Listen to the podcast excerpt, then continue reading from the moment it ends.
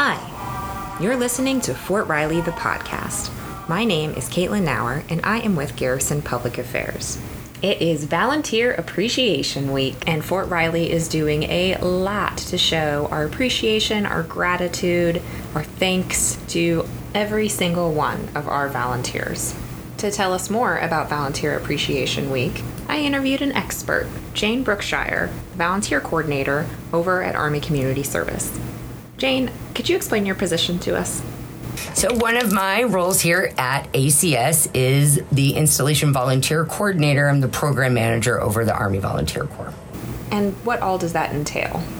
Making sure that we are able to provide everybody within the community to include family members and civilians, retirees as well, to make sure that they are informed of all the opportunities to volunteer in the communities and the Flint Hills region, to make sure that they know how to log those volunteer hours so that we have the opportunity to say thank you for all that they do.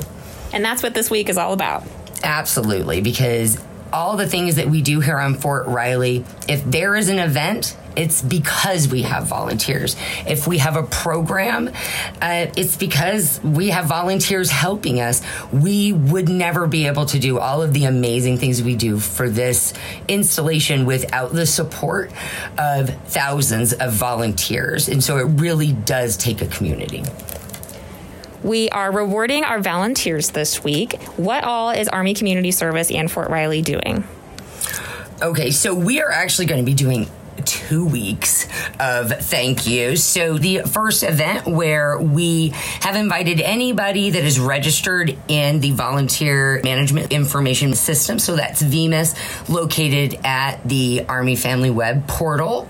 And once you're registered in there and you volunteer on Fort Riley, you log your hours in that system. So, anyone that volunteered a minimum of one hour, all the way up to whatever they did, we invited them to this event so that we had the opportunity to say thank you for all that they do. So they're getting certificates from the garrison commander. We're giving away joy jars. We have pins that say that you are a great, big, red, wonderful volunteer, which I love, as well as cookies, note cards, we have books, we have prizes, we've got a selfie station, and they could even be playing limbo. Limbo. Limbo. I even tried. I'm not very good at it anymore.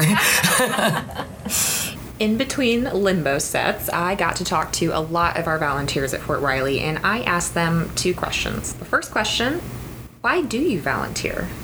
Here were their answers. I am William Pruitt, and I am in 1st Engineer Battalion and 1st Brigade, and I volunteer with our company FRG and with Awana and at Chapel Next. Why do you volunteer? Uh, so, I've always had a volunteer mindset. Um, servant leadership is what I grew up learning, and my stepdad he was in he's in the army, and he has also helped me learn more to uh, give back and serve others, and that is just how I've been my whole entire career and I, I enjoy it thoroughly. So that's pretty much why. Jessica Reinbold, SFRG volunteer, Bravo Company 234 Armor. And why is it that you volunteer? I want to give back to the spouses. Being a military spouse for 12 years before I stepped up, I know there's a lot of questions.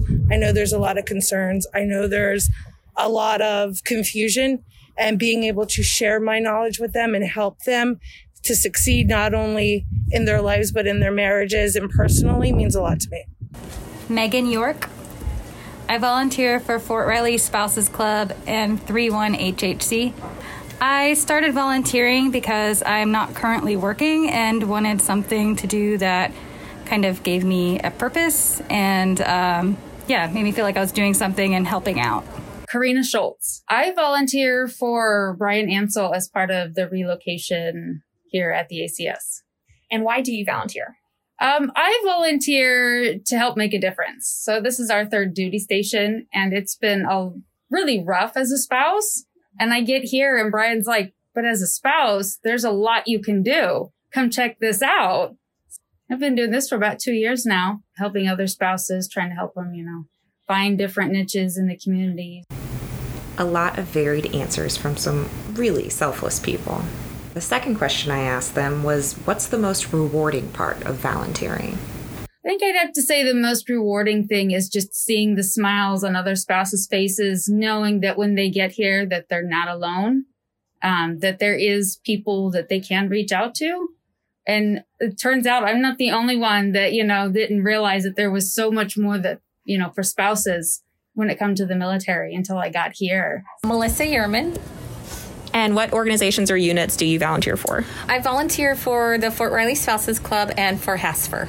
What is the most rewarding part of volunteering?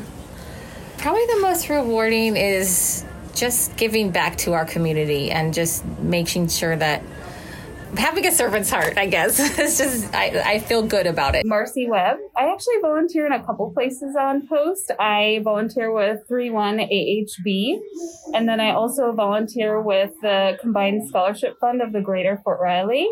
Um, and then I've also volunteered at the chapel in the past as well. What's the most rewarding part of volunteering? Honestly, I enjoy doing the scholarship board because we are giving scholarships back to um, dependents within the Fort Riley community, so military spouses, children. So um, education is something that's really important to me. So I just love that we're able to give money back to the community. Daphne Maxwell.